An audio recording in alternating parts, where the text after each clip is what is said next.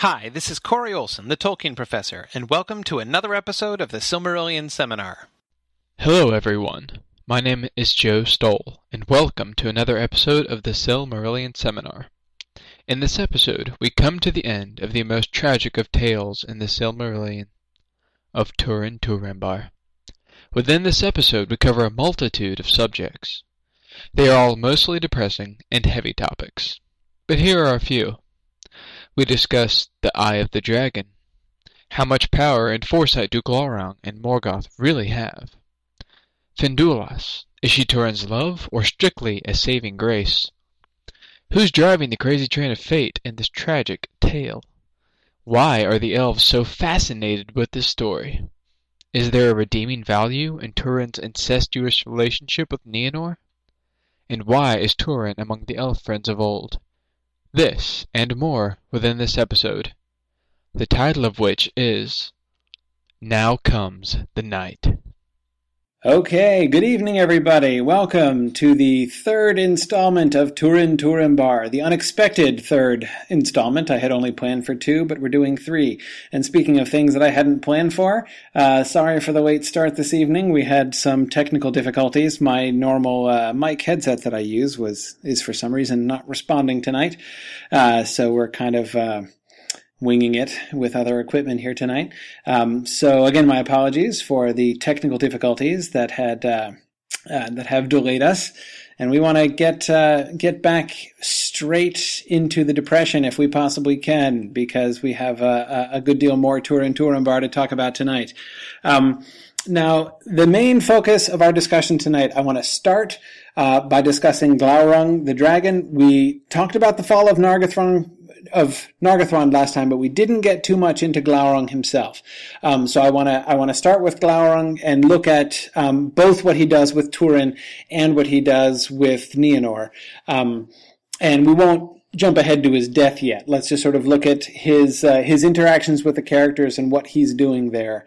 Then we'll look at uh, sort of Turin's choices, and then the career of Nienor and then finally the death of the death of the worm and everybody's suicide and everything else. So, uh, so this will this will this will certainly be fun. Um, so uh, let's start with let's start with Glaurung. I know uh, John, you had a couple uh, Glaurung related questions. I think that you wanted to begin with. Are you able to get to your mic there, John? Hey, can you hear me? Yep. Okay, good, good. Well, the first of uh, many little subtopics I wanted to address was the eyes of the dragon. Now, um, I believe that there's a lot of discussion online and on other media about the dragon spell. And I, I'm not quite sure where Tolkien was coming from in earlier writings. I mean, my best interpretation of it came through uh, Smaug, of course, in The Hobbit. But um, in terms of the actual eyes and how that all works out, especially with the way Nienor is entranced and the way Turin is entranced, is quite different. Uh, I, I love the description that Tolkien gives about when Turin um, is kind of caught under the spell, how he almost beholds himself misshapen in image, as though he beholds a reflection of himself, which he doesn't exactly really, really like. Um, just to move on to my next point really quickly, which is related. I was wondering whether this was as a result of um, the dragon being a Maiar spirit entrapped, basically almost in the flesh um, which would be created by Morgoth, or I shouldn't say created for it, but maybe adapted in some shape or form. Um, I mean, we kind of really get very vague descriptions regarding the origins of dragons. We know for one fact that Morgoth does not have an air force. He does not have creatures who fly. And when we have um, characters like, you know, the dragons, like Glaurung in particular, we see that rule slightly broken, but that inspiration, I think you mentioned earlier, might have even come from the eagles. So if this power is therefore borrowed from earlier inspiration, clearly the ability to entrance someone with such, you know, force is not originated in its evil sense, but has been twisted to evil. And therefore I, I come to the point that perhaps maybe the idea of how Melian almost calms down situations and uh, Menegroth in uh, Doriath, we basically see her basically looking into Turin, and bas- not Turin, I mean um, Hurin later on, after the end of the story, and saying, you know, you are seeing through Morgoth's eyes, you have basically um, upbraided your own friends. So the way that same power is being, I would say, placed on the situation or adapted, I think is quite interesting. I have a few other points about Asagul and basically the way dragons would be defeated and etc. But we can come back to those later. Just you know, keep those in mind. All right, that's uh, it for the Eyes of the Dragon sequence. Great, John. No, those are really. John, no, those are really those are really great points, and I think that there's some there's some really important stuff there. Um, let me just kind of talk about a few of those things, um, and other people want to want to chip in on some of these things. Uh, go ahead and raise your hands, and I'll, I'll, I'll, call on you to add to some of this stuff too. Um, first, uh, it's important to remember Glaurung himself does not fly. Uh, he is not a winged dragon. I know that often when we picture dragons, uh, uh, you know, winged dragons are very um, are very natural. I mean, that's what we that's what we sort of think of and assume. But uh, but Glaurung was definitely not. The winged dragons come in later. We'll meet the winged dragons at the very very end of the first stage in the final battle. Is the only time we get winged dragons. We'll see dragons again in the sack of Gondolin, but there's no. Uh, but even there, those dragons don't have wings. They are land-bound dragons. Um, now, uh, the other the business about the the nature of the dragons in that line, John. I think the the passage you're remembering um, is on page two thirteen. The very first time we hear Glaurung speak, uh, when he speaks to Turin. Um, it's at the end of the last full paragraph on 213. Then suddenly he spoke by the evil spirit that was in him, saying, Hail, son of Hurin, well met.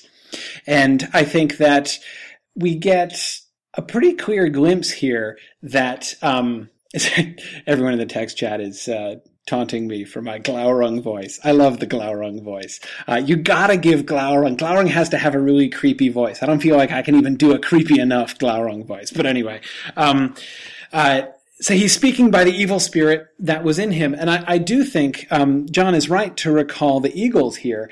And I think that. Um, you know, there we we spoke for a while about that back in the Aule and Yavanna chapter uh, in, near the beginning of the Quenta, where we saw that that you know that spirits were going to come from the outside and were going to take on form. We're going to be given form. So we have with the eagles, and apparently we were told the Ents, or at least the first Ents, um, are uh, anyway. So th- those th- those those creatures were um, you know, particularly the eagles, were going to be spirits which were housed in um, uh, spirits that were housed in in animal bodies, basically. Um, but they're not just animals that have been promoted. Uh, you know, they are they are uh, they are merely sort of the instruments or vehicles of these of these spirits, and they're you know with the eagles it's good spirits, and uh, with the dragons it's uh, it's it's evil spirits. So I think when we have, you know, the effect of the eyes of Glaurung, the the the, you know, the way in which he is clearly able to exert power um, and his will over Turin and over Nienor. Um, it's it's it's pretty clear that he has the kind of power that that that other Maiar have, and that he clearly is uh, um, he clearly is a Maia in uh, in that way. Though again, exactly what the nature is, exactly how it worked, what is the, you know, for instance, you know, compare and contrast the dragons with the Istari, for instance, you know, wh- who are also Maiar, who are uh, kind of incarnated in bodies you know, are dragons like that? Uh, you know, it's it's kind of hard to say. A lot of these things, uh, Tolkien never really fully uh, worked out. So, you know, I think that um, you know, basically, we have to be uh, basically willing to not know all of this stuff because we don't um, we don't have very full information. But it is very clear that the dragon is not just a really big monster, like a, you know, a, a, a, kind of animal that that that that Morgoth has bred. There's clearly more to him than that. Mike, what were you going to say? Up on the uh, conversation on the eye, I I noted the lidless eye uh, reminded me of how Sauron is described in Lord of the Rings, and you know the lidless eye is meant to describe his sort of ability to keep watch over his empire, you know, across vast distances, but also the lidless eye is referred to when you're brought before him individually, that lidless eye will pierce you and, and sort of enter your mind and be able to sort of tear you apart from the inside out, sort of mentally. And I think that Glaurung's lidless eye has that same sort of power as well. Yeah, no, and I think it's it's an important thing to remember because I do think that the Eye of Sauron is something that can really help us to understand Glaurung here, um, and and that's be, and this is something that I think gets a little bit lost um, in the way that the films sort of physicalized or you know made literal uh, the depiction of the eye of Sauron, that is, with the you know the big flaming eye at the top of the tower, uh, leading many people in the post-film era to you know continue asking questions like, "Is Sauron really physically in the form of a huge flaming eyeball?" Um, to which the answer is no. Um, but uh, but basically. When you look at the way that Sauron and the Eye of Sauron are discussed in The Lord of the Rings, um, you know, you've got that moment where Frodo says there is an eye in it, you know, or or rather a seeing mind, um, you know, and this is where uh, there are several things that are described that way, not just Sauron. Um, um, so Sam talks about the the Watchers and and the the Tower of Cirith Ungol that way also. Um, so anyway, there's there's um, there's the eye is connected, and you think of, of how the eye of Sauron operates when we see it operating. Galadriel talks about it, that he is trying, his, his will is trying to sort of, to penetrate her defenses and to see her and to lay bare her own soul and her own plans and her own mind, but still the way is shut, she says, raising her hands up in defiance. Um, and, you know, we get similarly remember especially that moment with Frodo when he's wearing the ring on Amon Hen and he is on the seat of seeing and he's looking around. Um, so he also is kind of casting his own will and his own attention around. Um, and the eye of Sauron comes and seeks towards him and it's trying to find him and to lay him bare, Mike, exactly as you were saying. Um, and also, Mike, you're also sort of quoting or half quoting from the threat that the the Lord of the Nazgul makes to Eowyn, right? That uh, you know your soul shall be left naked before the lidless eye. Um, you know that there is a sense of that that even that is sort of punishment in itself. Um, but but so I mean that is the will of the creature, the will of Sauron, the will of Glaurung are clearly articulated sort of th- through the eyes. That the gaze of Glaurung is about him exerting his will over his victim. So when Nienor and first Turin look him in the eyes.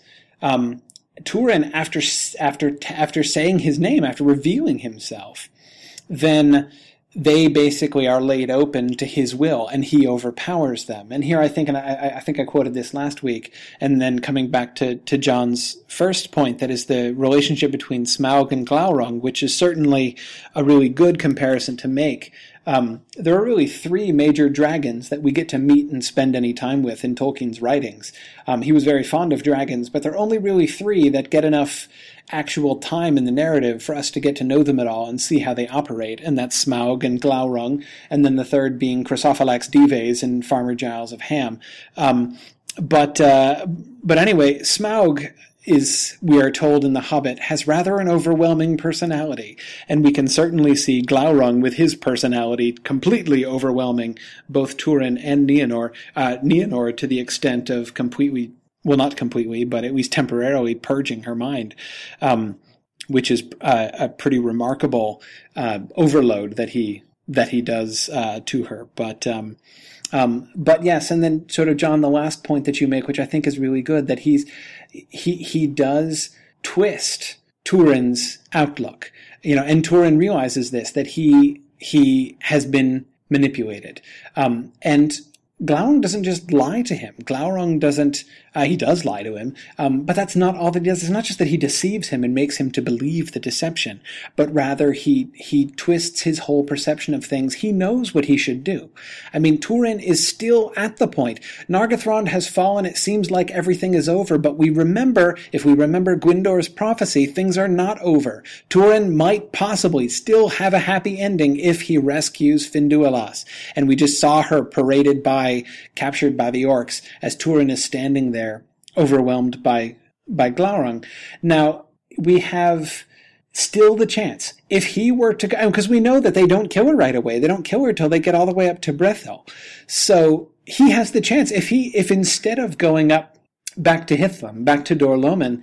Um, instead, he pursued the orcs, just like Beleg pursued the orcs that had captured him, and came upon them in the night and, and rescued her, like he was rescued by Beleg. Okay, hopefully not exactly like he was rescued by Beleg, but um, but anyway, it, it, theoretically, if if the prophecy of Gwindor is correct, maybe he would have had a happy ending. It's still within his grasp. So the final moment, um, how Glaurung seals his doom, is by twisting his perceptions and playing on his own fears and on his own even like self-loathing um, to convince him to go up to Hithlum, to go back to Dor-lómin, and to try to rescue his family, who of course are not there. Um, so that's really the moment when everything when everything kind of comes down. So I think that uh, John, that idea of of the dragon twisting things and and and and warping his perception, certainly Nienor gets warped also later on. Um, yeah. Other other thoughts on Glaurung? My big question that I had is, what is he doing? What's Glaurung's plan? Um, what are your thoughts about that? That is, you know, eh, he's he's not just out to cause all the trouble he can. Um, you know, he seems to have a strategy. It seems to be a fairly ornate strategy. Um, he has a couple chances to kill Turin and doesn't do it. Obviously, that backfires on him personally. But uh, Dave, go ahead.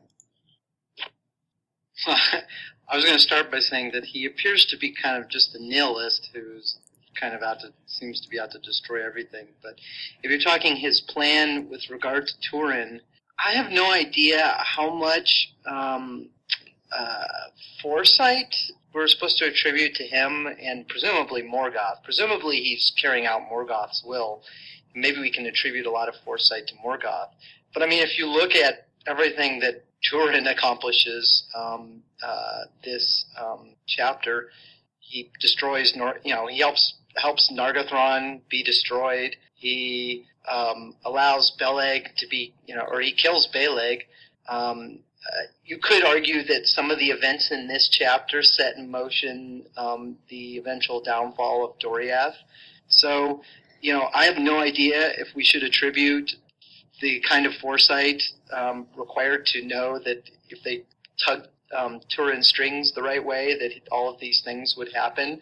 But if we if if we imagine that, that that's the case, um, it, there's certainly a lot of things that happen in this chapter as a result of Turin's bad decisions that uh, you would that you can certainly imagine that Morgoth at a minimum was not sorry to see happen. You know what I mean? And uh, it's entirely possible that they, if even if they didn't know specifically that these things would happen, they knew that the Turin was trouble from the get go, and that they a lot more evil would be accomplished by leaving him in play uh, and just um, pointing him in the right direction and manipulating him here and there rather than just killing him right um, outright from the get go.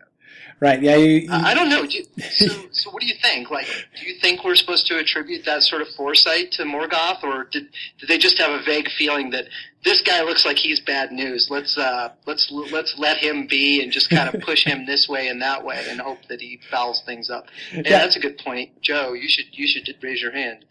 Yeah, it it really is a cunning strategy, right? Like you know, just wind Turin up and let him go, and he's guaranteed to wreck everything, right? What what more devious strategy could you possibly come up with? But yeah, Joe, go ahead and and uh, and say that out loud that you were just typing about. All right. Well, uh, no, I was going to say it's pretty much the same thing they did with Feanor. I mean, uh, Morgoth kind of seeded lies, and he let uh, own pride kind of take off, and did better than Morgoth probably could have ever done on his own, really. But uh, it's just kind of their own greatness was their fall, and it was their pride that got in the way sometimes. Yeah, I mean, it is certainly, and that, that's a really a fantastic example. Could Morgoth have done more harm to uh, to Valinor than Feanor accomplished? I mean, would he on his own, had he just been acting in his own person through his own power, could he have come to Valinor and managed to separate one of the three kindreds of the elves completely from them and, and sort of have them outcast from Valinor?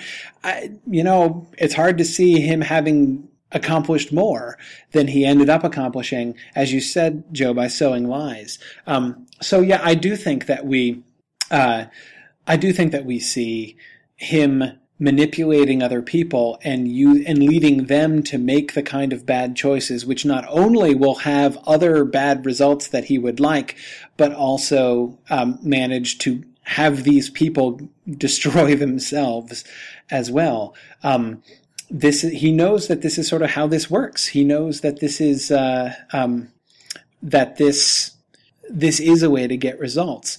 Um, but you know, Dave, coming back to your other to your other because you, your question is a really good one. When you look at the plot um, of the Turin Turambar story, especially the second half of it, especially after Glaurung comes in, you know, we're told right after Turin takes off, um, when Glaurung releases him. We've got uh, let's see yeah um, but turin passed away this is the bottom of page 214 but turin passed away on the northward road and glaurung laughed once more for he had accomplished the errand of his master. Um, now accomplished the errand of his master suggests that he is he, you know, he, he, was given a task that this is what he was supposed to do. That I mean, I you know, I, I can't really reconstruct the dialogue and uh, and imagine you know like the the the standing orders that uh, that Morgoth gave to to Glaurung. If you find Turin, manipulate him and you know send him back home. I don't know what exactly the orders were, but it does seem that he's acting under orders. He's not just winging it there. And then, if we remember back to a previous passage um, that we talked about on our first week on, of Turin Turambar. This, uh, you may remember, is when Turin and Beleg are in Amon Rudh, and uh, you know they're starting to do well, and uh, um, and everything is you know they're they're managing to, to to control the lands there, and they're becoming more famous, and all of the orcs fear them, and we get that that transition that we had a little style time discussion of before on page 205. Who knows now the councils of Morgoth? Who can measure the reach of his thought? Who had been Melkor, mighty among the Ainur of the great song, and sat now a dark lord upon a dark throne in the north, weighing in his malice all the tidings that came to him, and perceiving more of the deeds and purposes of his enemies than even the wisest of them fared, save only Melian the queen. Um, so you know, who now knows the Council of Morgoth? I think that does sort of open the door for us to imagine that he is actively manipulating this story. It seems such an unusual story. Um, it seems that I mean, if you think about what happens, you know, you think about the story that Glaurung helps to to orchestrate. It's so unlikely. I mean, you've got let's set Turin loose and send him up to the north. He doesn't know he's going to come back and live in the for- and take up you know his new home in the forest of Brethil, does he? And so he doesn't know he's going to meet Nienor. I mean, what are the odds that Nienor is going to be there on that hill?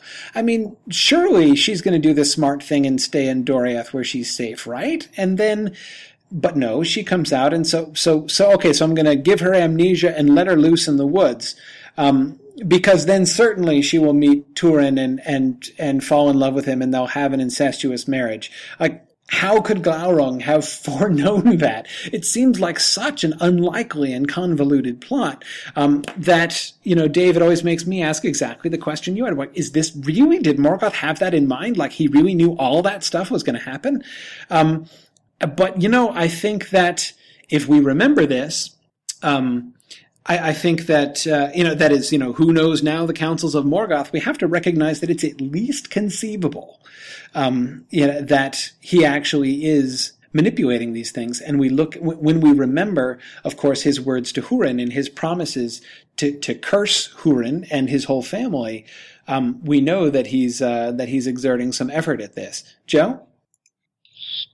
All right, just kind of rolling with the same thought. Um, perhaps after some of the events that have uh, taken place, like since Glaurung did that and he sent Nienor on her crazed way, uh, just you know, there's always the bigger plan in play. Even over top of Morgoth's curse, there's the Iluvatar's will working as well. And I mean, imagine the wreckage that Glaurung could have caused if he was still alive somewhere. Yeah. And um, I mean, just maybe it was the only way. Um, I mean, that's just a, it's a different way to look at it because who knows what really happened. But, And Tolkien left that up to us to decide, which is wonderful. So, but I think that's just another way to look at it. I mean, yeah, there was evil things at work too, but through that and through everything else, as I said at the beginning, things more beautiful will eventually come through it.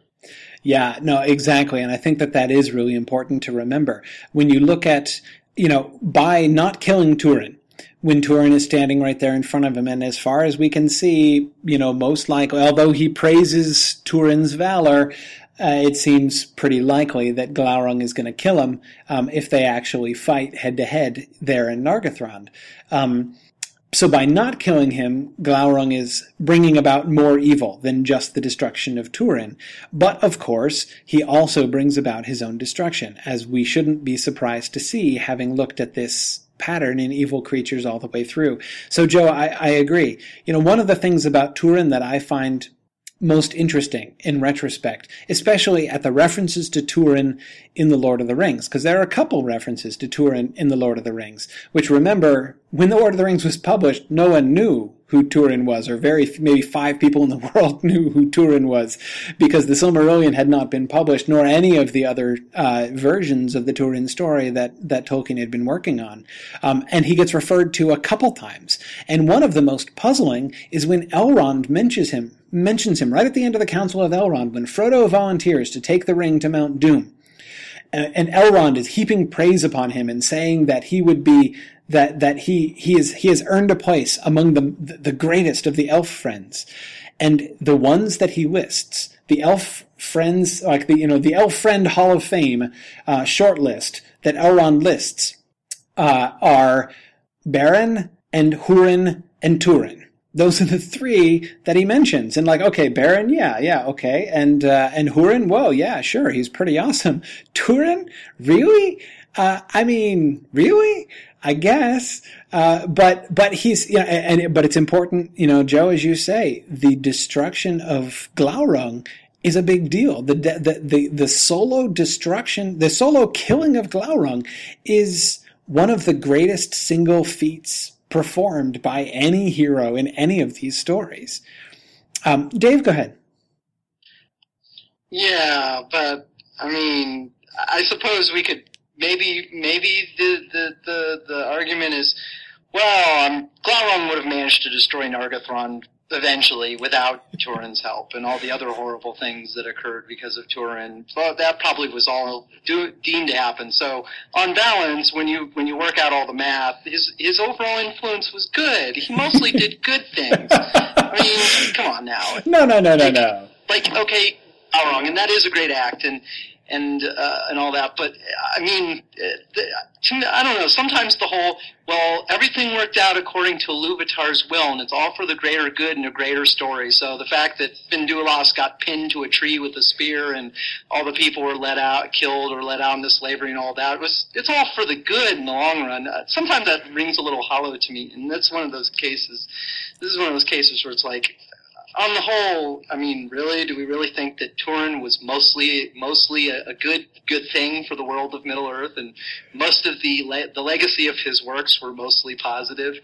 Uh, yes. Dave, I'm sorry, I have to cut in. I have to cut in, Dave. I have to cut in. Remember at the beginning it said, "Evil will be good to have been, and yet remain evil." It doesn't mean it was the best thing that happened, but still, good to have been, but yet remain evil. So no, it wasn't great, but because you want to you want to do a debate on this, so I'm I'm biting. no, no, I I think that's fair enough, but I think that's also different than saying that you know in the end it was good. You know, it was good for Turin to have been and to have done everything that he did. You know what I mean? Like I, I, I understand. I think there's a nuance, and I and I and I'm not going so far as to say like, well, it would have been better if Turin had never been born, and on the whole, he was just a jerk who screwed everything up, even though he certainly appears that way. But I, but I, at the same time, I think you have to be very careful in saying that, like, you know, hey, well, it was all good in the long run, because that skirts over a whole lot of suffering and misery and a lot of people who, from their particular point of view, say Finduilas or Nienor, who probably look and say, like, I'm not sure I'm really seeing the big picture here, guys. Pinned to this tree with a spear through my chest. yeah. Nick, do you want to get in on this?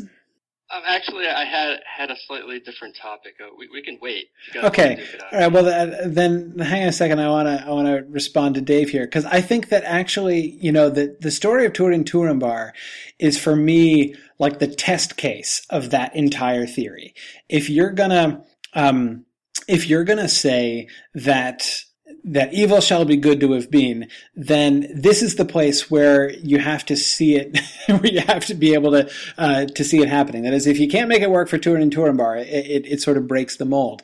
But at the same time, I think that it's really easy to be too sort of short sighted in trying to see that. That is, um, some people will really oversimplify Tolkien's stories um, you know, the reaction that some people have who just really don't read Tolkien carefully at all is to say, well, everything is so simple. Everything is so black and white. You've got the really, really bad guys and the really, really good guys. Uh, and everything is really simplistic. And of course, as, as all of you guys know who read Tolkien carefully, that's completely not true. There's almost no character who's just purely good, um, and who never struggles with anything and who doesn't experience temptation and everything else. Um, he's actually really, really good at showing the very gradual steps um, like with Boromir, for instance, between a, a good guy who goes wrong. Um, now, at the same time, um, the, when you come to this question, the question of evil and the and the depiction of evil, and you know, if he's going to say, "Oh, hey, the whole universe is rosy," in fact, everything works out for good according to Iluvatar's good plan. Um, if he were, if Tolkien were as simplistic as uh, those people take him to be, then what would happen is we'd see everything coming good. We'd see in all stories what Sam feels like is happening to him when he wakes up on the field of Cormallen, and that is that everything sad is going to come untrue.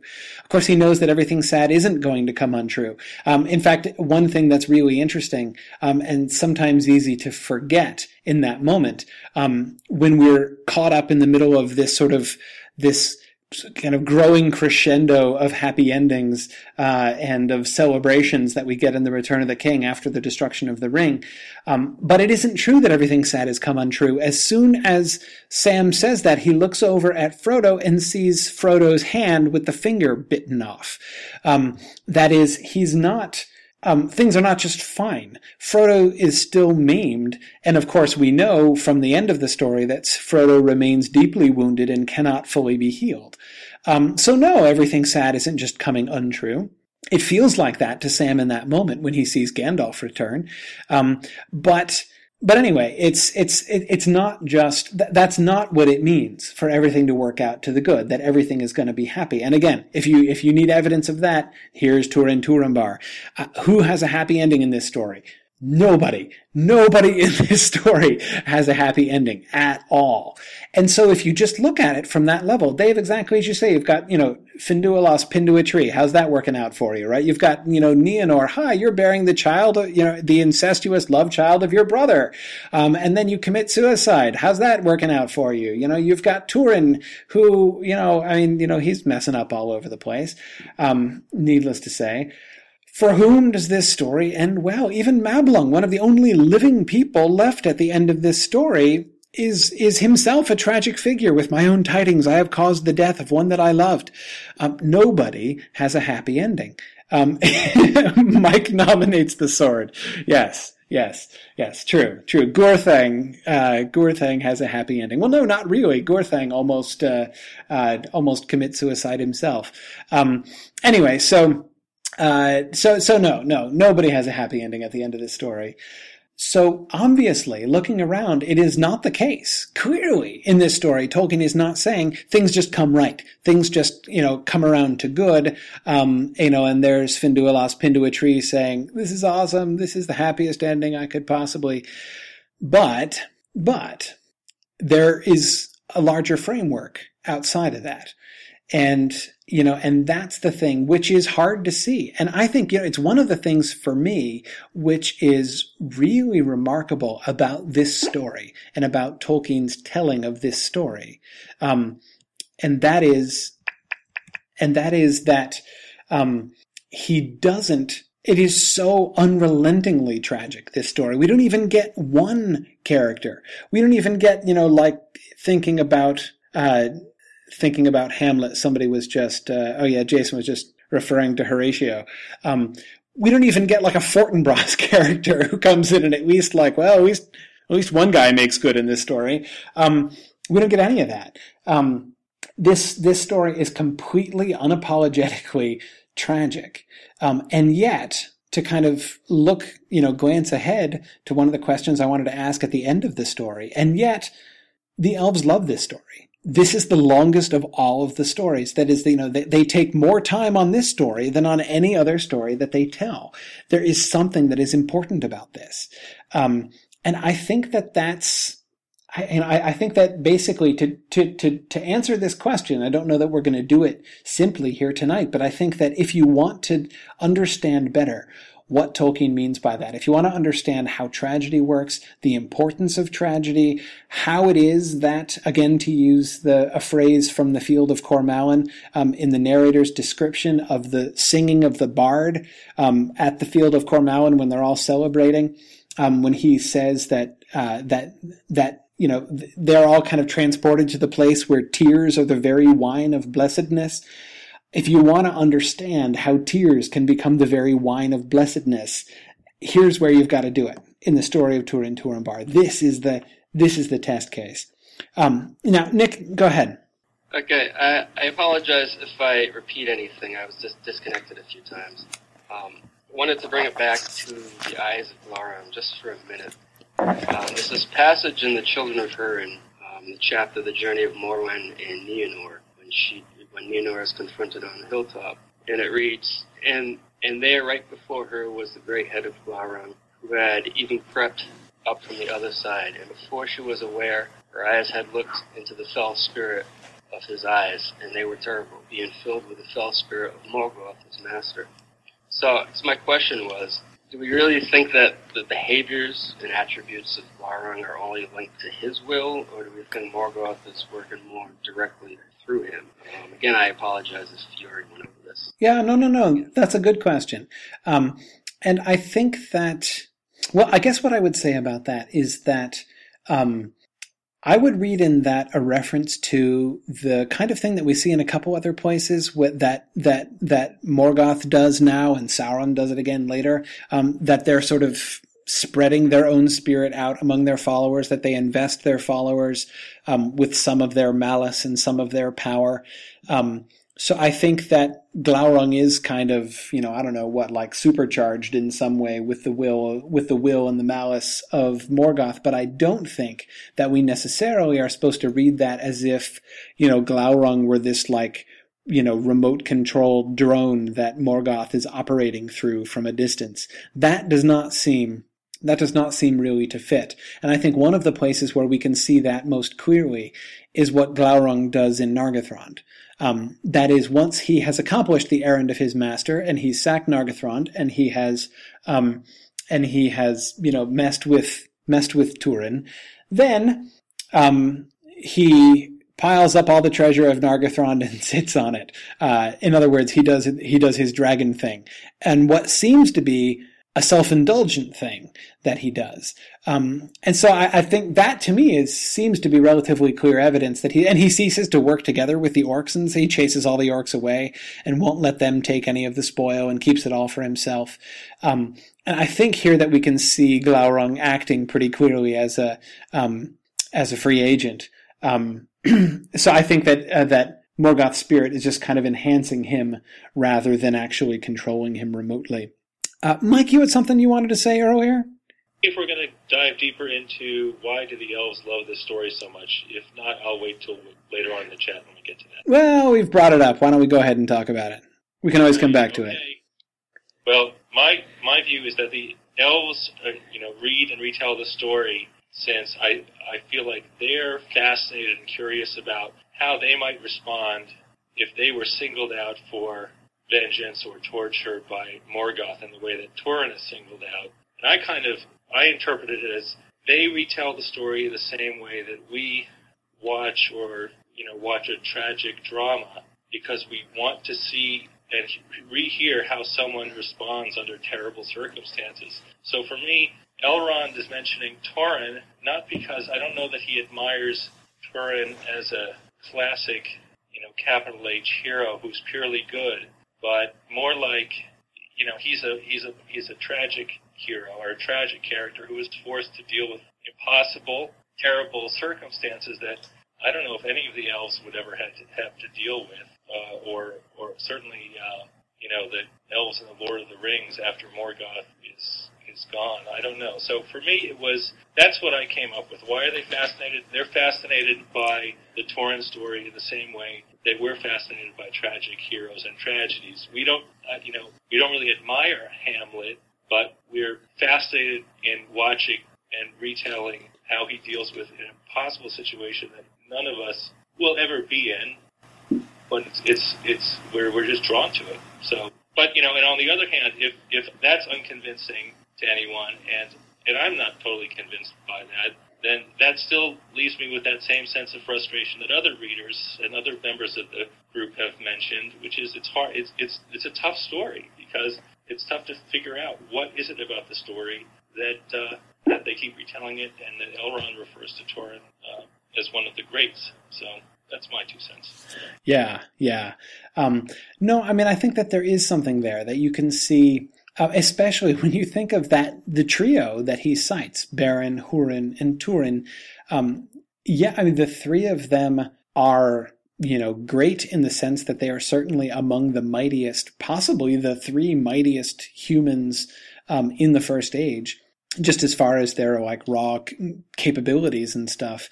But also, they are three people who were placed in really, really bad circumstances. And they respond, all three of them respond differently, though their circumstances are different too. Um, but, but yeah, you do have three people who are just being pounded on by Morgoth. And both of them, I mean, their stories are very different and they go in different directions. Um, but yeah, that is certainly something, uh, something that is true of all of their stories. These are not people who just, uh, um, you know, were great and who did like fun and constructive things. These are people who suffered, um, who suffered greatly. And I, that seems, that seems in a sense to matter. Um, Dave, go ahead. There's a more pessimistic uh, possibility, which is that the elves, like the rest of us, uh, sometimes engage in Schadenfreude. or maybe it's it's like watching a train track. They just can't look away. They right. just they're so fascinated by the horrendous uh, um, sequence of events that occur in this. They just they're just like I cannot believe how many horrible things happened to this guy and around this guy it is pretty hard to uh, it is pretty hard to get over it. Um, yeah. No, I, am being somewhat facetious. Although, actually, I think to some extent that that's saying the same thing that that, that um, you guys were just saying that that tragedy fascinates us, and and there's a lot of reasons for that. Some of it are positive things, um, and some of it are negative. That there's some part of some part of our attraction to tragedy is is sort of a, a Schadenfreude, and then also um, um, uh, you know a fascination with horrible things happening. You know what I mean? So, I mean, some of it's sort of lurid imagination and fascination, and then some of it is also um, a, a, deeper, maybe more positive appreciation for tragic circumstances and folks that deal with tragedy. Yeah, yeah. No, I mean, I, I, I agree with that, and there's one thing I'd add to that. But let me go on and let uh, let let Jack and then Laura talk. I don't want to I don't want to steal people's thunder here. I get accused of that all the time. Jack, go ahead. Yeah, well, what I would add to that is. Um, this is a chance for the elves to look at tragedy from a distance, you know, one step away. I mean, obviously there's been a ton of tragedy and sorrow in their history, and I think in some of the texts you'll see that they're reluctant to look at it. Um, it's just too too tragic, too too, too painful. But with Turin, you know, he's not an elf; he's a human, so they can look at it um, one step removed.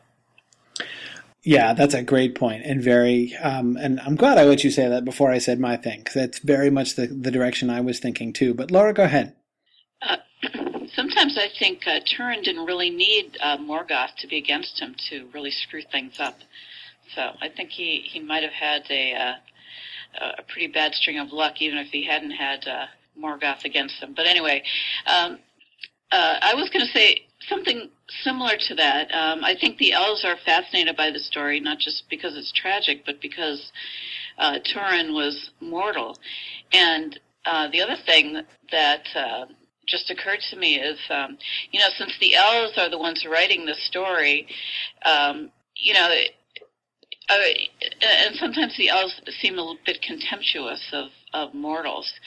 So I wonder if if uh, some of that has sort of rubbed off on the story of Turin. You know, some some of how he's presented or some of his um, some of his decisions. You know, obviously, whoever wrote this story doesn't understand why he did some of the things he did, and and then we as readers don't understand it. But maybe some of that is is um, is because that's the elves not really understanding why he's doing something like that. And, you know, and unlike the elves, Turin has a, a much shorter life. He doesn't have these thousands of years to work things out. He's got to make these split decisions, you know, and he doesn't have thousands of years of wisdom behind him either. So, so that was my thought on it. Yeah, no, exactly. I mean, I think you guys are definitely thinking the same direction than I am there. And I think, you know, Jack, to come back to the phrase that you used, you know, that this is sort of tragedy from a distance remember that when we did the kinslaying, um, we don't get a full description of the kinslaying. You know, we're told that there is a song about the kinslaying, but we don't get it. Um, we we move on from that pretty quickly. Um, it, it's like, as you say, Jack, like that tragedy is is is too close. This this is a tragedy that they can bear to look at, and I think that. Um, I think that one of the things that we can see going on with Turin Turambar, this is, I think, that it is exactly as Jack and Laura were suggesting, a racial difference. This is a human story. In fact, I think this is the most human story that we get. I mean, we, there are elves involved. Of course, you know, uh, we've got, you know, Thingol trying to help people and actually, uh, at least attempting to do good things. Um, you know, we've got Beleg, of course, fantastic character who is, uh, you know, who is, who is, who is so good and so helpful and so faithful. You've got Mablung, who's, you know, he's trying to do all he can and, um, and not ending up doing any good good, but that's not his fault. But all of the elves, even Finduilas and Gwindor, are, are minor characters. This is a story about people.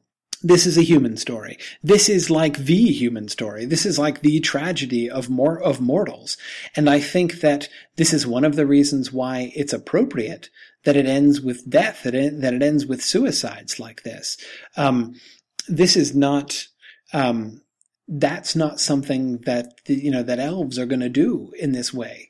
Um, they don't understand this. They don't understand all the choices about this. They don't understand how this works. It's almost like this. This story is like an encapsulation of the miseries of mortality. I've been joking around in uh, in you know the announcements for these shows and everything that you know you know come and join us for the sum of all human misery, but it actually it is kind of like the sum of all human misery. Um, you know we get we get these these these glimpses of you know all of the the the, the ways in which mortal life can be horrible and it's not relieved. It's not fine. It doesn't turn out well. Nobody uh, n- nothing is nothing seems to be redeemed um, by the end of this, um, and so I think it does provide.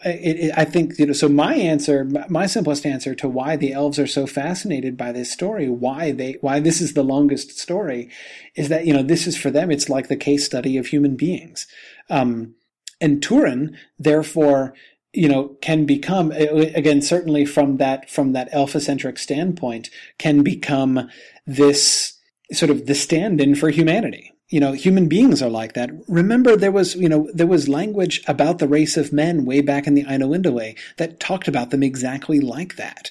Um, that often men grieve, are a grief to Manwë and remind him a lot of, of, of, of Morgoth. Um, that's, again, Turin is, um, uh, Turin is, I think, is in one sense anyway, can be taken as something like a stand-in for all of humanity. Joe, go ahead. All right. Well, uh, all of a sudden, this just made me think of when uh, Beorn, uh, uh, Beor, Beorn, I can't remember which one his name is, but he said there was a darkness behind man. That you know, and we've spoken of man's original sin, kind of.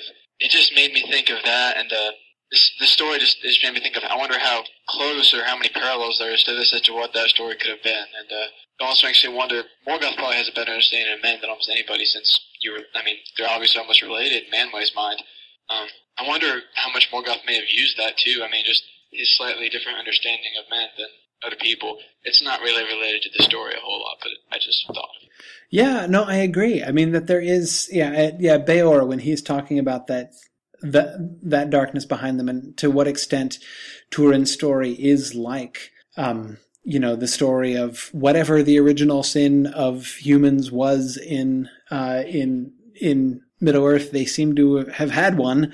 Um, yeah, I, I mean, I do think that it's it's similar to that, and that you can see uh, in Turin, in that sense as well, a kind of a profile of humanity. Somebody who has the potential for good, um, who has great power to affect good, but often uses it wrong, gets dis- gets uh, thrown off by his own pride uh, at many different points, in many different ways, and on many different levels, and ends up acting in ways which um, you know, trying to seize control of his own destiny ends up binding him to his own destiny and, and ends up screwing things up for lots of people. Um, in, in, a lot of ways, again, I think one can say, and that certainly elves anyway might say, well, look, there you go, humanity in a nutshell.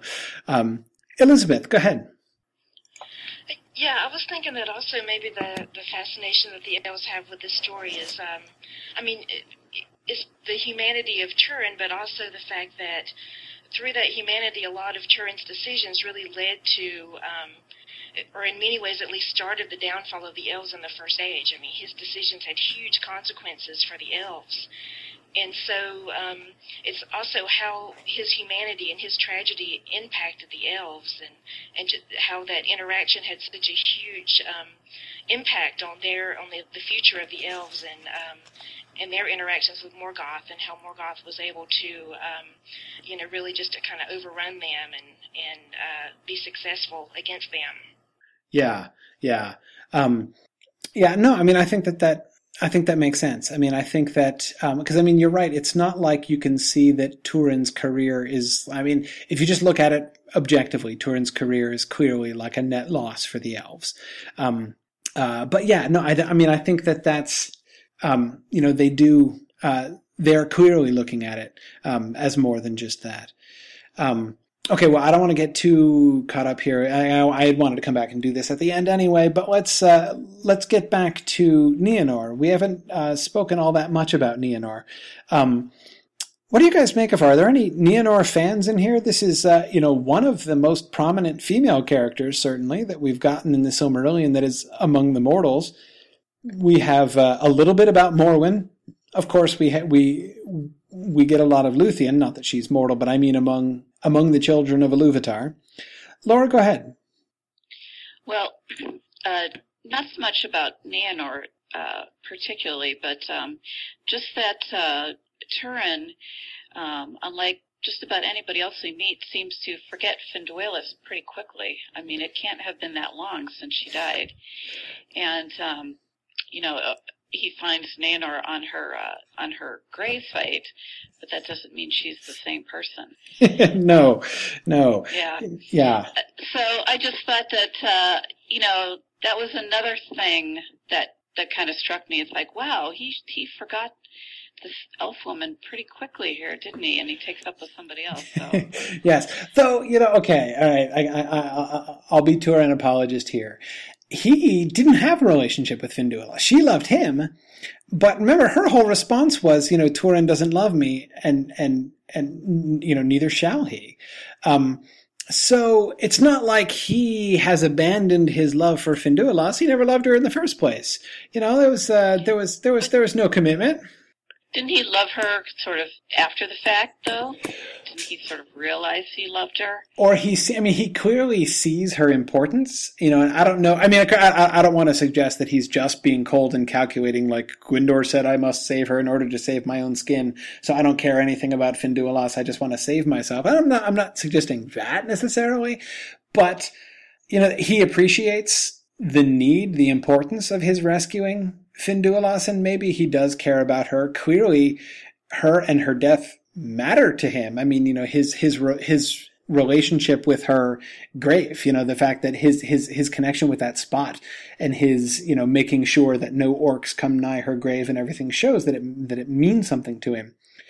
But I don't think maybe that, he was yeah, go ahead. Maybe he was the only human man who didn't prefer elf women over yeah, women. I guess. I guess. I mean, you know, he's he's. he's I guess Dave is Dave is being much less shy than I am about suggesting that Turin is just being uh, calculating on his own part there. Um, but no, I mean, I, I I don't think at any point we see him. I mean, he he never seems to have a Beren moment. Um, that is, you know, either either when he meets her, after she falls in love with him.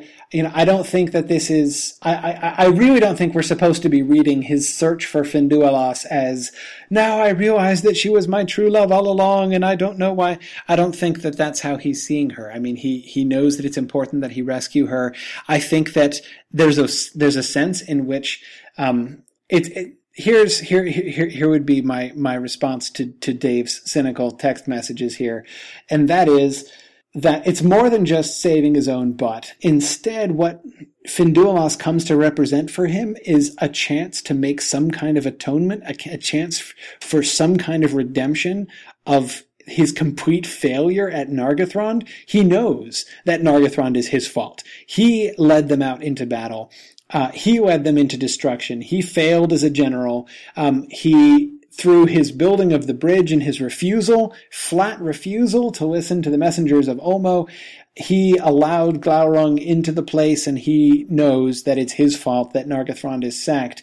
Um, and then here is Finduilas, daughter of the king, the rightful king of Nargothrond, and she you know becomes like the chance as i said of redemption you know that if if he cannot let her down then in some sense possibly even just a symbolic sense he is still well not saved nargothrond but anyway he's still done some good it, it hasn't been a nargothrond hasn't been a complete loss um of course he does fail but uh but anyway i think that that's that's that's kind of where uh, where I would go with that. That she becomes for him almost a symbol of um, of the whole elven people, the, the, all of the people of Nargothrond that he failed.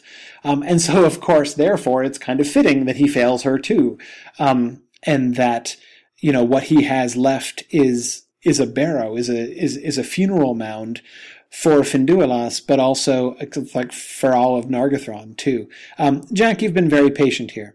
I, I just want to say that you know, except for you know, the one niggling detail of Nienor being his sister, um, she was very good for him.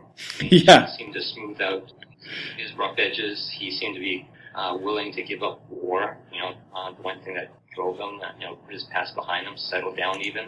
Um, uh, she seemed very good in that sense. Yeah, it's true. It's true. No, they're a great couple, except for that one, uh, except for that one sort of, you know, niggling point. Um, yeah, no, no, it's, um, and you know, and that in itself too is uh, is a sense in which, again, coming back to the point about you know the evil plans being you know sort of having you know a good outcome to them. Yes it's true that sort of the final most horrible aspect of Turin's tragic story is his inadvertent and unknowing incest with his sister. Um, but you know it's not just that but the outcome is not just tragic. I mean, I think that Jack is exactly right. Their relationship is a good thing. You know, and, and, and it, like, you know, does it bring harm? Yeah, you've got the whole Brandir problem and, and sure, stuff goes bad. But, you know, I think here, again, you can see some of the triumph of, uh, of their own attitudes in this. Look at one of my favorite moments in this whole story um, is basically is uh, on page 223. This is Nienor's response when Glaurung gives his last speech. Um, and I think that this is really, I think this is really great. So, so I'm, I'm, I'm going to read this. Uh, you guys have been wanting more of my Glaurung voice. Uh, so here it is. Okay. Page 223. Thereat Glaurung stirred for the last time ere he died, and he spoke with his last breath, saying, Hail, Nienor, daughter of Hurin! We meet again ere the end. I give thee joy that thou hast found thy brother at last. And now thou shalt know him, a stabber in the dark, treacherous to foes, faithless to friends, and a curse unto his kin, Turin, son of Hurin. But the worst of all his deeds thou shalt feel in thyself. Then Glaurung died, and the veil of his malice was taken from her, and she remembered all the days of her life. Looking down upon Turin, she cried, Farewell, O twice beloved! Ah, Turin Turambar, turún' ambartanen! master of doom by doom mastered, O happy to be dead. Then Brandir, who had heard all, standing stricken upon the edge of ruin, hastened towards her. But she ran from him, distraught with horror and anguish, and coming to the brink of Cabed-en-Aras, she cast herself over, and was lost in the wild water. Now, okay, I think that one of the things to remember here, a couple of you guys in the text have been bringing up, um, have been bringing up Oedipus, which, of course, as we've been talking a lot about tragedy tonight, uh, and Oedipus, of course, rightly, as Jason is reminding us, uh, Jason being our local uh, uh, uh, uh great books expert, um, that Oedipus is the classic tragedy, is is Aristotle's perfect example of tragedy, and. I think certainly when we have this moment, this moment again to use the Greek term, this moment of anagnorisis, when when when the revelation happens, and uh, and Nienor finally now realizes that uh, she has been um, involved in incest with her brother. I think that it's really difficult not to be remembering the similar moment that happens near the end of Oedipus. And and here I'm thinking not of Oedipus going and gouging his eyes out.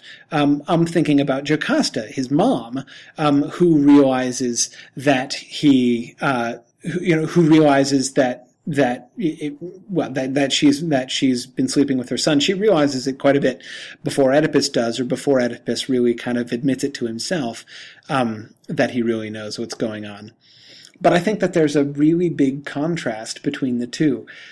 Jocasta runs away. She runs away from the truth. She runs away from the revelation. Um, before the final, final revelation happens. The guy hasn't actually said the words, but she knows what's coming. She knows what he's going to say. And she flees the room, urging Oedipus to like stop listening and stop asking. And we're told, though this happens off stage, that she, you know, runs into her room screaming and hangs herself. Um, both of them go off and commit suicide. But again, I think that I think that it is something that is you can see something very important, I think, in the difference in their reactions. Instead of her response to the recognition that uh, that her husband is her brother, um, instead of you know screaming and clawing her face and pulling out her hair and just like running off in blind horror uh, to hang herself, instead she has this really gentle and in fact tender response. Farewell, O twice beloved, which I think is the most beautiful sentence in this entire story. Farewell, O twice beloved. Basically, that she she loves her brother, Turin, whom remember she's never met. Um, she was born after he left. Um, but she knows that she has a brother. She has her whole life been hearing about her brother, um, and for a long time going in quest of her brother. But she doesn't. But she, so so anyway, she but she loves her brother um, in theory, in principle, and Turin, or excuse me, Turambar, as she has known him, um, she has met and known and loved and married. And she loves him too. And now she finds that they're the same person. And instead of, of having that response of horror, uh, she recognizes the horror of it. She does in the end run distraught with horror and anguish.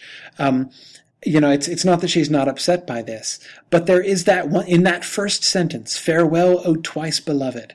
Um, there is this sense of of of love triumphing that you know this doesn't actually change anything completely. Um, this is not. It, this doesn't make the relationship between them just purely horrible, and she recognizes that. Um, you know that you are now twice my beloved, and she recognizes the tragedy, the, the, the, the, tragic irony of his name and his life. Oh, you know, Master of Doom by Doom Mastered. Um, anyway, I, I think uh, I think that it's actually it's actually pretty beautiful. Um, any other quick thoughts on that? I just wanted to add in um, a brief connection to Antigone. I, I, realized in the chat that there was uh, some discussion, you know, the X equals Y factor, and I, I, don't mean to suggest that at all. But I heard you talking about um, Oedipus, I really remember going back to my old school days talking about um, Antigone and how she approached the whole execution sequence according to Sophocles. And um, when we have her death, it's basically in the act of basically doing something loyal to her kin. And while that's not really the case here, I, I think the same nobility and the same pedigree also could be compared. I'm not saying that Tolkien was inspired from this. His his love was more so to Norse mythology. That's definitely plain. Uh, but on the other hand, we have to recognize that the whole mood, as you were saying, is sort of different. It all depends on the way you look at it and the way it's portrayed, especially in this version, um, in the Silmarillion, is that there it doesn't seem to be portrayed as, as you pointed out, an act of desperation, or but more so of a daring, foolish, and almost heroically portrayed. Though it's you know, of course, you know, that's all debatable. Um, I just want your take on that because I remember going through the um, the play this year where you know we were covering about Creon, about Haemon, and other details where these characters were going through these same motions. And this is you know the ending of both um, Antigone and here the Children of Húrin. Both it's, it's very tragic, but you know the realization I think which um, goes through here is in a process which is I would say very unique among a lot of fantasy literature today. I mean, I cannot name another book out there with the same amount of depth and of you know um, description of how these characters are undergoing these traumatic events, and it's not done in a way of you know there's a of realization of horror. She basically says, you know, um, you know, oh, happy to be dead, twice beloved, as you said. Um, and I, I think the, the words twice beloved actually still ring true throughout the entire book. This is one ending where, you know, when she jumps off the cliff into Cabed Naeramarth, uh, we do notice a moment in that section where Brandir is horrified, but is she? You know, what, what is her status and her bravery in that sequence? I think is most clearly portrayed. So that's just you know, a little bit Antigone moment. Yeah, no, I agree. Yeah, no, I. And I think that that's. Um, I, I think that that's a really interesting connection. Um, and I certainly, just to address one of the first things that you said, um, I don't think that we have to apologize for making connections to uh, to classical stories here. I think that often Tolkien people get a little bit carried away with that. Yes, it's true, of course, that he was very much influenced by the Norse stuff. He, you know, he loved Anglo-Saxon literature. He loved Old Norse literature. Those were the things that were really his passions. Um, and of course, the Turin story uh, is based explicitly um, very explicitly on on the Finnish story, uh, on the the character of Kullervo from the Kalevala. Yeah, all of that is true. Um, but he wasn't ignorant of the classics. I mean, we're talking about a guy who had studied and read so much Greek uh, that before he finished high school, essentially, he was able to do uh, long and extemporaneous speeches in Greek. Um, he, he had read you know all of the major Latin and Rome and and and Greek authors before he even went to Oxford and read classics for two years um, before shifting over to English. So um, the, the, Tolkien certainly knew all of these classical texts. Um, you know, he would have known Sophocles, he would have known Homer. Um, I guess sometimes sort of see people will like if they want to make a connection to a uh, to to Homer, for instance, instead of to to Beowulf or uh, or you know to the to to to the Eddas or something like that. Um, well, again, feel like seem to feel like they have to apologize for that or something. I don't think that that's the case at all. Um, but you know, I think that there is there is definitely um, there are definitely some some similarities here, and I, I, can't imagine that we're not supposed to be thinking um, thinking of Sophocles at, at, least a bit here. I, I'm I don't want to comment too much on Antigone, mostly because it's been so many years since I read Antigone. I'm pretty I'm pretty rusty uh, on on my Antigone. Uh, anybody else who's read it more recently than I who would like to who would like to comment on that? I would definitely like to think about that more myself, but I don't feel like I have too much to offer on that on that point at this time. Um, yes, I teach Oedipus all the time uh, in one of my classes. I teach Oedipus uh, the King at least once a year, um, but I haven't been around Antigone for a long time. Um, but but I, am certainly uh, open to that connection. I think it sounds it sounds very plausible. Certainly, uh, her character is in a sim- is certainly in a similar kind of position. Any other Nienor thoughts? What do you make of her just, just by way of strong female character?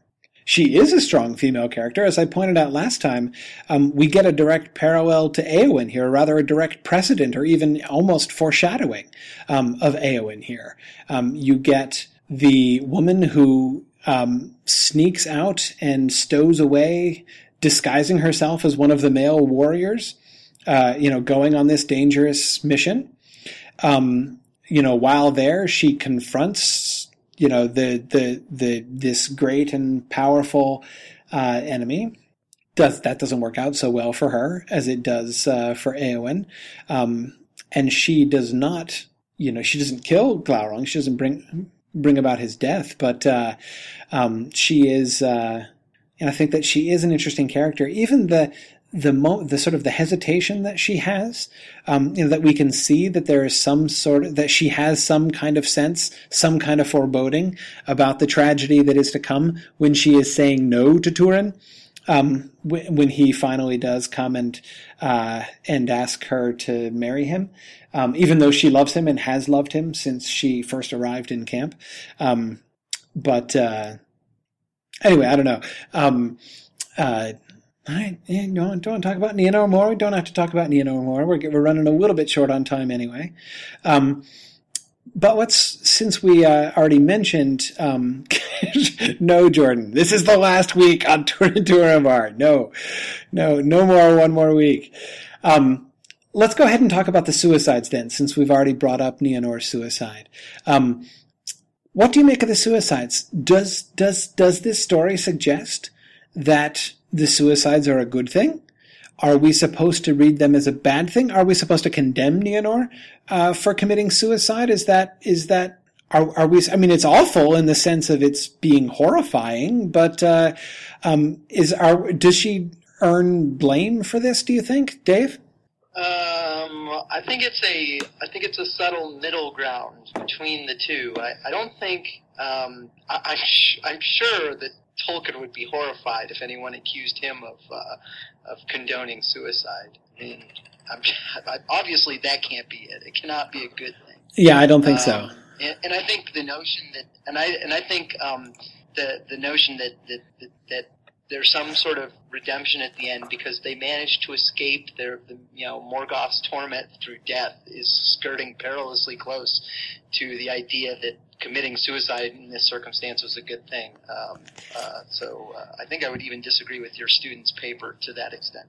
Um, at the same time, I don't think that we're supposed to pass judgment. I think we're just supposed to recognize the tragedy of the situation. Um, I, I think that's. I mean, I guess you, if you wanted to pass judgment, you could, and um, and I imagine that if you were if you were forced to, Tolkien would probably want you to pass to, to to you know place blame because obviously suicide can't be a good thing. certainly wouldn't be compatible with his Catholic worldview. But I don't think we're supposed to pass judgment. I think we're just supposed to just. I mean, I think this was the nail in the coffin in terms of the tragedy. This was such an awful situation, and this is how it ended, and that's even more awful.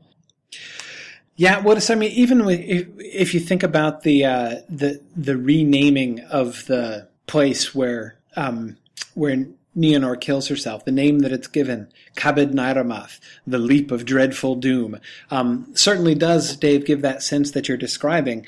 Um, not like the horrible leap of the very wicked person who killed herself, but rather like the person who that that was a really terrible destiny that was placed on her. Like the the the um, what is really memorialized there is not even her action itself necessarily, but the way in which that action was a response to this really quite horrible situation in which she was placed. Um, that certainly seems to be the emphasis there. Uh, uh, Laura, go ahead. Well, you basically just said everything I was going to say. I just was going to say that it's, uh, you know, the, the feeling here is um, is of tragedy and of sorrow. Um, I don't think there's any sort of um, any sort of good feeling we're supposed to have about the suicide. I mean, there's there's another suicide in the Silmarillion that's a little more questionable, but here, I think it's just it's just sad. It's it seemed to me just to be very sad. Yeah, no, I mean, I think that it is. Um, you know, even when the way that the way that that that Brandir describes it, um, and uh, you know, when when when he says, you know, Niniel is gone, Niniel the beloved is also dead.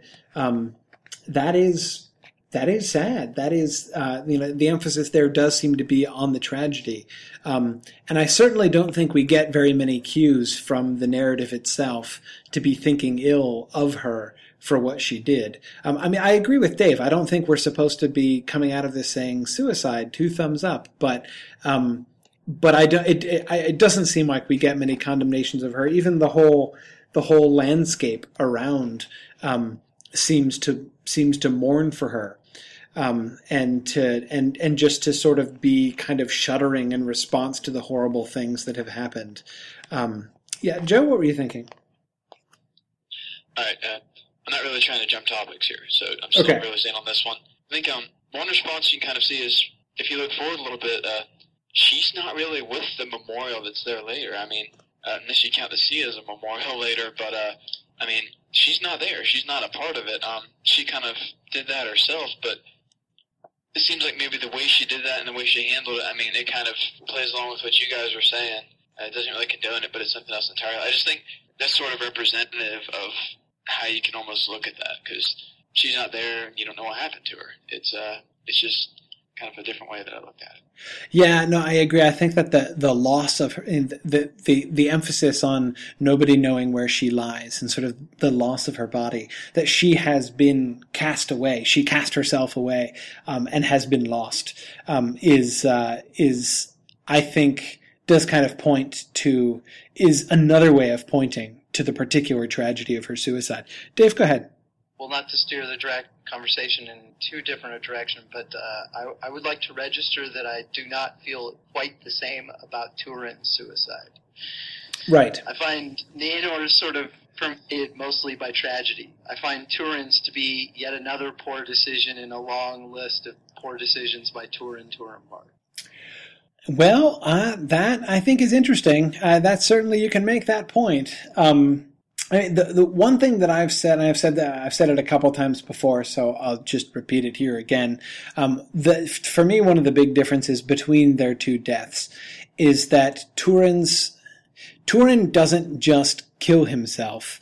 Um, the, I, the, Turin's death sounds to me more like a trial. You know that he sort of he sort of puts himself on trial, and you know the jury is his sword itself. Um, you know that he uh, he draws his sword and addresses it. Hail, Gurthang! No lord or loyalty dost thou know, save the hand that wieldeth thee. From no blood wilt thou shrink. Wilt thou therefore take Turin Turambar? Wilt thou slay me swiftly? Now it's he's not asking for judgment there. He's just saying, Hey, will you promise to kill me? But the sword's answer is, I think, in a different in different terms. Yea, I will drink thy blood gladly. I have no idea, by the way, what a sword's voice should sound like. I guess if I were actually dramatizing the voice, I would I would make it whisper. I don't think it could possibly speak in more than a whisper. But uh, anyway, yea, I will drink thy blood gladly, that so I may forget the blood of Beleg, my master, and the blood of Brandir, slain unjustly. I will slay thee swiftly. Um, so I think, yeah, I, what he points out, he he points to two murders that Turin has committed with him. Beleg's death and Brandir's death. The first person that Turin ever killed with this sword, and the last person that Turin has killed with this sword, and um, and both of them being terrible acts of injustice. Go ahead.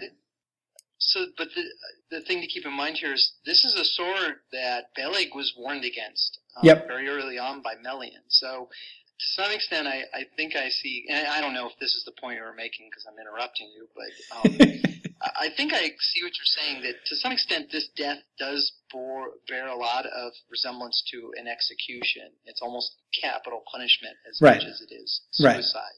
And I, and I think that we shouldn't interpret we shouldn't interpret this story in a modern way where we think of a sword as an inanimate object uh, and so that this is entirely Turin just throwing himself on a sword. But the sword seems to play an active role in this. But we were warned against this sword very early on by Melian that it Yep. was a it was you know sort of that it was treacherous and perilous. Uh, and a little bloodthirsty. And so, just because the sword judged Turin as deserving of death doesn't necessarily mean that Turin was deserving of death. You know, it could be that if this was an entirely just sword, it would have said, um, "You're not getting off that easy, Turin." Um, you know, as as as recompense for all of your crimes, you have to, um, you know, be like Cain and wander the earth and, and try to do good and um, help the the weak and you know pay for your sins, not just like okay, sure, I'll kill you, I'll you know, I'll I'll execute you and and uh, and then you die, you know, not having even tried to make up for all the bad things that you've done. But just imagine how many more lives Turin would have destroyed had he gone around trying to help the helpless and right wrongs. well, that's entirely possible. But I don't think I personally I refuse to accept that he was completely irredeemable. You know, like I don't think I, I don't I'm not I don't I don't accept Turin's interpretation of himself that he's a guy with a black rain cloud following him around and that bad things just happen wherever he goes no matter what he tries. I really do think that if that he's the sort of guy that if he could have had a qualitative change of character inside, like you know, recognize his limitations, stop giving in to pride, you know, change his ways. That that maybe just maybe he wouldn't have been that. that I I I really do think at the end of the day that, that the the balance tips in in the direction of his responsibility for the bad consequences. And so if he could have recognized that and made some changes, maybe just maybe things wouldn't have gone so bad for him.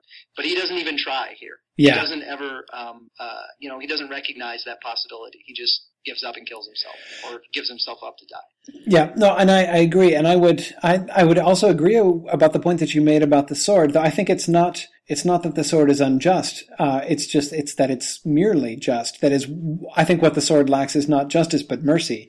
Um, and certainly mercy is what Turin is not shown here.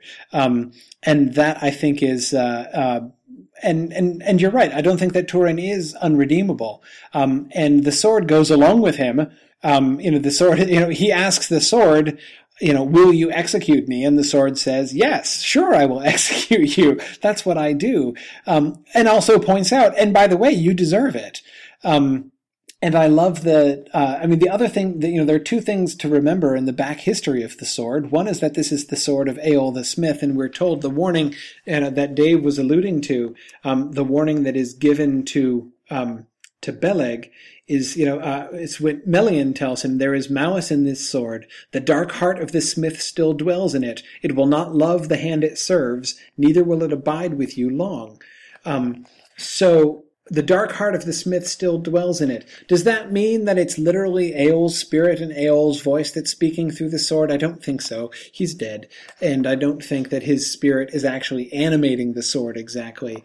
But, um, but I think, you know, Dave, you know, in what you're saying, I come back to the, um, to that line, it will not love the hand it serves. Um, there certainly does not seem to be any warm and fuzzy thoughts towards Turin on the part of the sword, whom remember, he has been identified with. He is the Mormegil, the Black Sword. Um, he has taken his name or been given a name after this sword. Um, and yet, um, the sword, Kwirui, does not love him and in the end shows him justice without mercy. Um, and does he deserve death? Sure, yeah, as Gandalf says, many that live deserve death, and Turin's clearly one of them. He's done pretty, lots of pretty bad. I mean, killing Brandir in a fit of pique was pretty bad, but goodness, that's like nothing compared to many of the other things he's done. Um, but uh, but anyway, yes, I think that you know clearly he deserves death. Clearly it's ju- clearly it's just, but but no, it's not merciful. And is he redeemable? Yeah, I think he might be redeemable. Um, Mike, go ahead. You, you wanted to. I, th- I probably stole your thunder again, but. I was just going to ask the question about the final statements he makes to Mablung, where he says, uh, um, "A curse upon your errand, a curse upon Doriath." Are we meant to to read that and think, okay, at this point he's kind of gone, he's sort of lo- losing or lost his mind for saying those things? Um, what is, or or is that, or is he, you know, is he aware of what he's doing and he, he is just uh, so I, I don't know. I, I, I, was wondering what your thoughts are on how to read that, that those final words to Mablung because to me it says the words of Glaurung were fulfilled in him and he laughed as one Fey we talked about Fey being sort of crazy. Mm-hmm. so is he is he crazy at that point when he curses Doriath and Mablung's Aaron uh, yeah. Um, well, yes, yes, he is. Uh, he he is kind of losing it. I mean, that is what that is what Fey means. That he's he's he's going willingly to death.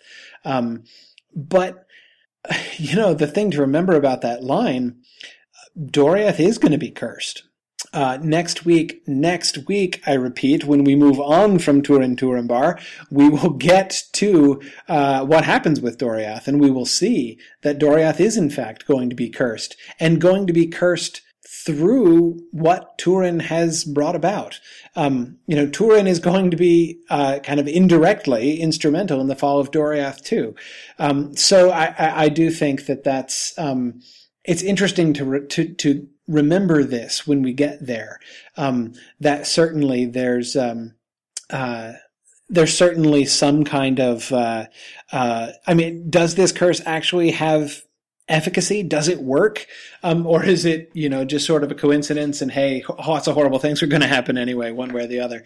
Um, I don't know, but I do think that, uh, um, I do think that we are supposed to remember that that, Turin has cursed it, and remember Glaurung saying that you are a curse on everything that you're connected with, uh, and that does that does include Thingol too.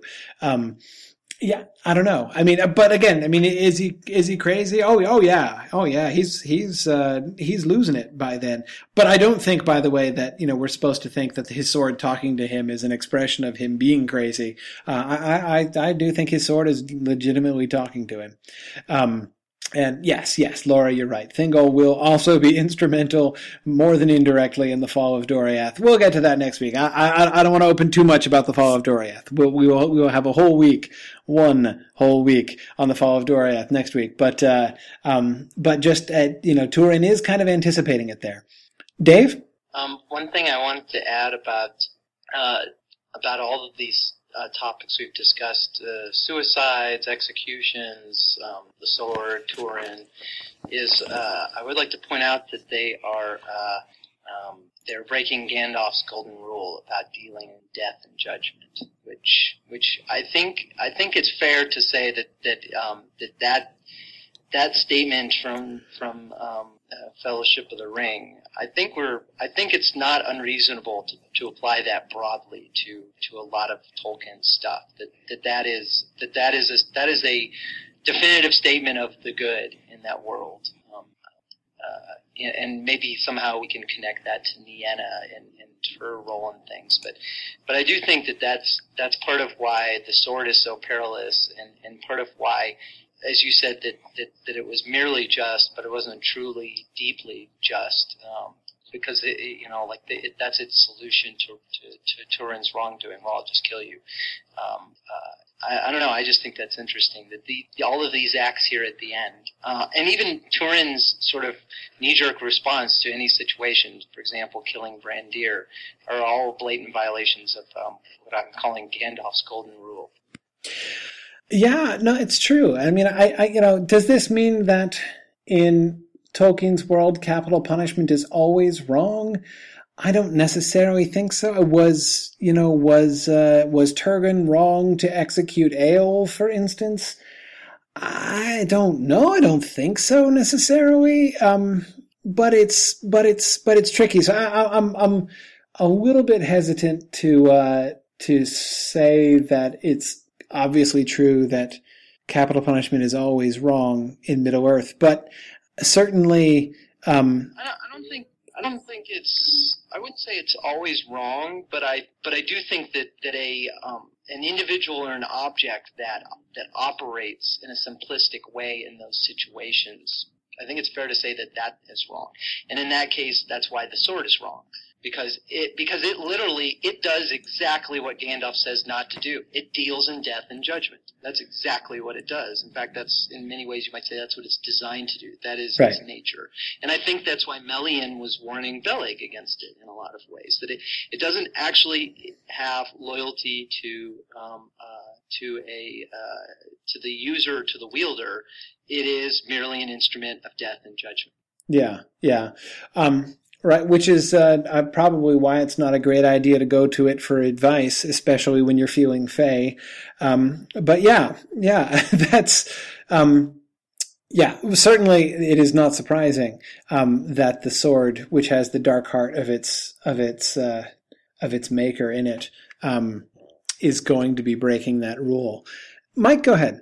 to piggyback on Dave's comment, I like it very much about Gandalf's golden rule, and I kind of picked up on that similarly when I was thinking about Turin's final confrontation with the dragon versus Gandalf's co- confrontation with the Balrog. And in Turin's con- confrontation, what comes through is he's thrusting his sword with his strength and also with his hatred. And there's taunting and mockery that's involved in Turin's attack on the dragon. Whereas Gandalf's sort of battle with the Balrog, there's no taunting, there's no mockery. You don't get any sense that he's uh, you know, acting out of hate. And so I, I kind of picked up on that theme a little bit uh, as well. And, you know, it comes through that face, you know, in his final confrontation with this, you know, evil character, uh, you know, is, is, is vengeful and mocking and taunting, whereas, uh, you know, Gandalf, who is not a human being, is, is of a, a higher class of um, character, uh, behaves differently. So just another, I, just, I, I, I felt like you could you could set those two battles against each other and compare how Turin behaves to how Gandalf behaves to sort of you know find illustrate how each of those characters is different.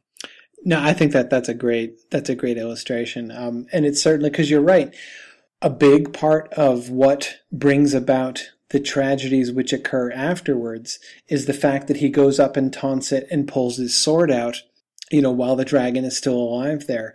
Um, you know, if, if, if he leaves well enough alone, um, you know, then the final stages of the tragedy don't happen. So, um, so yeah, certainly we can see his pride.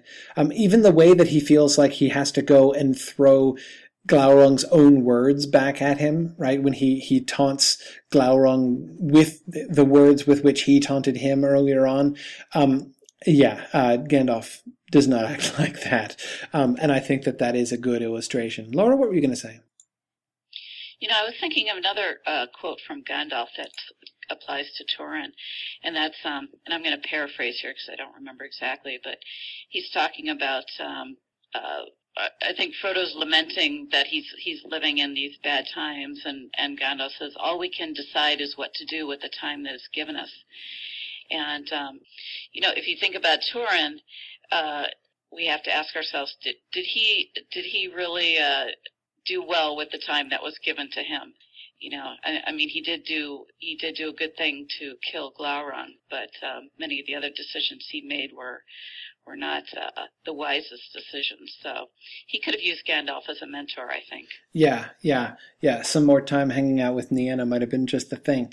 Um, but no, I, I, I think that. Uh, yeah, no, I think that that's certainly right. And, um, but again, you know, to keep in mind, the times that he, you know, the, the time that he was given was a crappy time. I mean, it was really bad. Um, you know, going back to some of the t- things about tragedy we were talking about before, and um, so was so was the time Frodo was given too. But look at how he responded. Yes, he responded in a in a different way. Of course, he's a completely different personality than. Uh, than Turin. Yeah, no, it's true. It's true. Um, but, but yeah, I mean, I think, I don't know. I don't think that, uh, I mean, Frodo in general, I don't think has it quite so bad as Turin. But again, this, that's where I come back to that list that Elrond gives, you know, Beren and Hurin and Turin, not just the three greatest, I mean, all three of those get superlatives. I mean, Beren is probably like the all around. Um, I mean, you know, if if you were going to pick uh, one of the mortal men from the first age, you know, to be on your team on the playground, you probably pick Beren first. Hurin, we're told, is the mightiest, we'll be told this in the next chapter, is the mightiest human warrior ever to live. And Turin, we know, is the, is the, you know, the, the, the, the most beautiful, but he's also, I mean, he's like the most Feanor-like. He's one of the greatest in stature and skill. And we were talking about before about how it's impossible for him to hide because he's so good at everything. Um, you know that he's he he clearly has all of these amazing abilities. But again but but there's more than that. Those three characters are also three which are put in the most horrible circumstances that any human beings are put in. And um you know they don't all respond the same. They don't all respond always well. But um but anyway i think that that's um turin's situation is, I think, is the worst of all of them. Um, so, so yeah, I mean, I think we, we, it's, you know, no question, not trying to argue that Turin didn't make lots of really horrible decisions, but, um, but it's Well- pretty bad. Just think of this: if if Turin had been in Frodo's position when he came across Gollum, he would have just killed Gollum. Are you kidding? And- Turin, and then, uh, if Turin were Frodo, he would have killed Sam. I mean, Yeah, really. And then the ring would never been destroyed. So Yeah. I think he didn't have that. yeah, yeah, no, clearly, clearly, it's hard. Yes, to, I, but perhaps, perhaps, perhaps Turin, if he had had Frodo's upbringing in the Shire, he might not have been Turin at all. Yeah, I mean it's uh yeah, yeah, no, I mean there's there's no it, I mean it's true to remember and that's what I was thinking principally when I was thinking of the contrast between like or rather how much how much less bad um in one way of looking at it are, are Frodo's times from from from Turin's times and he doesn't have think of all of those times when Frodo is talking about the firm foothold in the Shire and how it will you know it will be easier for him in his journey knowing that somewhere um you know, the Shire still exists safe and comfortable behind him.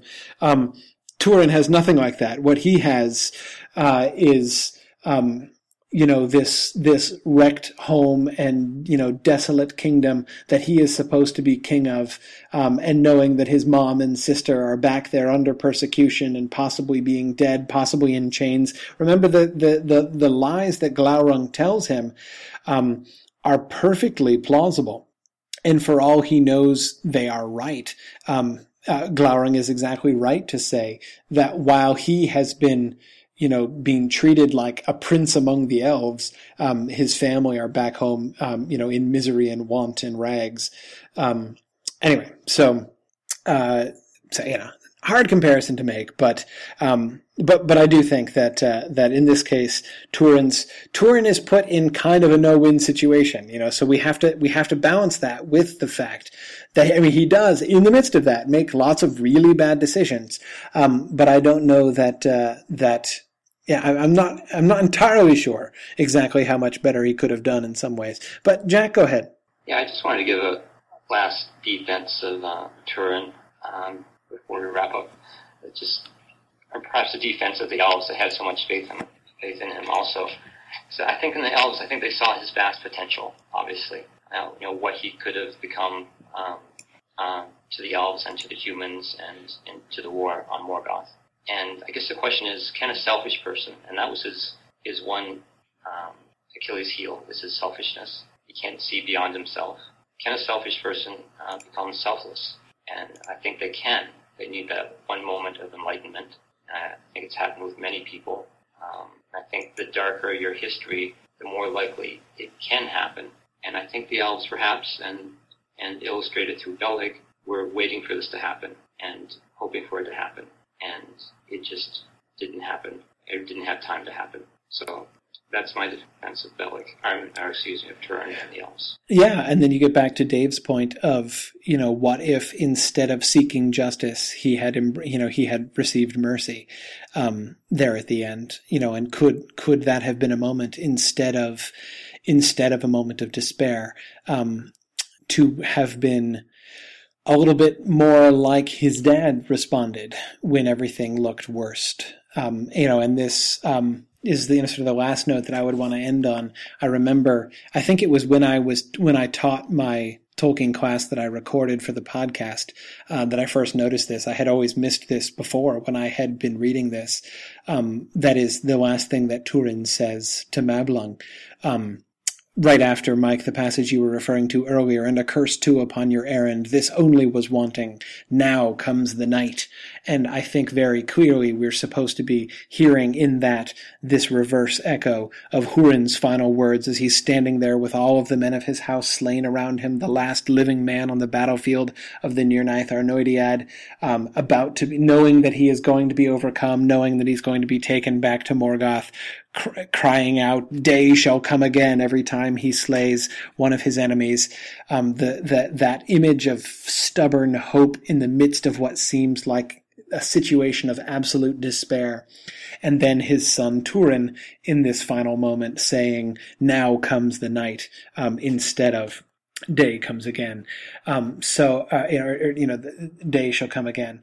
And so, so, uh, you know, Jack, this is just as much as to say I agree, you know, that that's where Turin goes. Turin is essentially in the end there. I, I don't want to make it sort of worse than it is, but he's sort of embracing or accepting the darkness instead of fighting it. Um, yeah, Mike, as you say, he is he is defeated in that moment, and he is he is accepting defeat. Um, he is submitting now to the doom that he is he has been trying to fight against. And, you know, we've been looking at ways in which his fighting against his doom was futile and, and, and pointless and in some ways a bad idea. Um, certainly ex- taking the name to himself of Turambar, Master of Doom, not such a good idea. Um, but yet, just accepting that and saying, yes, I realize I'm cursed. I realize everything is horrible. Everything is going to be horrible and there is no hope and there is no option, um, isn't isn't the right call, that he does give up hope there and he doesn't, um, I think that's the moment, Jack, where we can see him sort of finally turning away from, you know, and, and, and not having that moment that you were describing, um, where he could have turned and he could have turned it around. Um, and that, that I would say is sort of, you know, to, to go along with Laura, which you said a while back, that his suicide is in that sense very much, um, is sort of the last, poor decision that Turin makes. But this is the, that's the moment I think where he makes it. Uh, now comes the night. Um, as you say, Laura, it is heartbreaking. Um, that's um, just as I find uh, line, um, you know, farewell, O twice beloved, um, to be the most beautiful line in the whole story. Now comes the night. Uh, I find the the most the, the the saddest. That that is that is you know, for me, that sentence, that short sentence again, um, thinking about this from a style time angle, Mike, you see, you know, the way in which I love the way in which Tolkien deploys his, his little simple sentences. Um, you know, so often the most powerful moments in Tolkien are where we get these little, these little short sentences. Farewell, O twice beloved.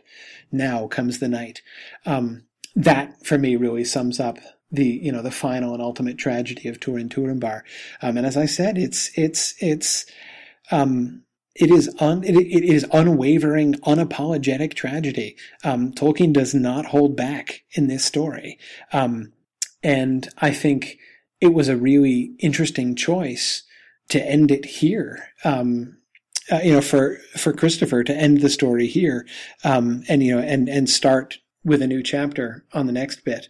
Um, you know the uh, the the to, end just with the description of their tombstone um, and the reference to uh, nor was it ever known whither the cold waters of Teiglin had taken her that has taken Nienor's body. Um, uh, yeah, really, really powerful stuff. And on that very sad and depressing note, we shall end our third and final week of discussion of Turin Turambar. Um, see, I told you at the beginning when we were shooting for two weeks originally, one of the points was that it was too depressing to spend three whole weeks on. Um, so anyway, I hope that I hope that everyone. Oh, Mike just burst into tears here. I hope everyone's going to be able to make it. Uh, you know, I hope. Uh, we see we totally should have had a buddy system for this last week here. You know, make sure everybody's going to be okay. Um, at least Jordan's got his pig, so that's all right. Um, anyway, so uh, next week, um, on to more, on to more destruction, on to more, uh, uh, uh on to more uh, downfalls and ruin. Uh, so, so thanks everybody for joining us. Thanks everybody on the Middle Earth Network Radio for listening with us and for being patient through our technical difficulties at the beginning. And uh, we will uh, continue the downward slide of the first age of Middle Earth next week. Good night, everybody. Congratulations on finishing this most tragic of tales. I think a pat on the back and a night out with friends may be in order now. Please continue to join our group as we work through this wonderful work called the Silmarillion. Until next time. This is Joe Stoll. Take care, everybody. Thanks for listening, and Godspeed.